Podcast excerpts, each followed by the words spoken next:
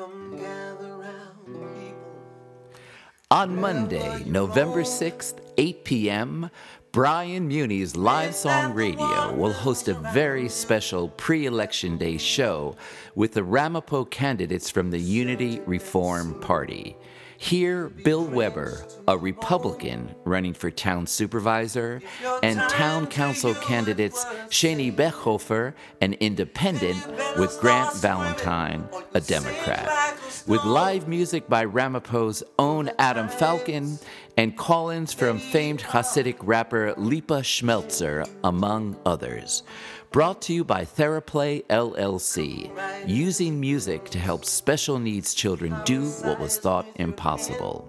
So call 845 362 0013 to join in on the conversation about this historic election. Monday, November 6th, 8 to 9 p.m., with the New Direction for Ramapo candidates on Brian Muni's Live Song Radio.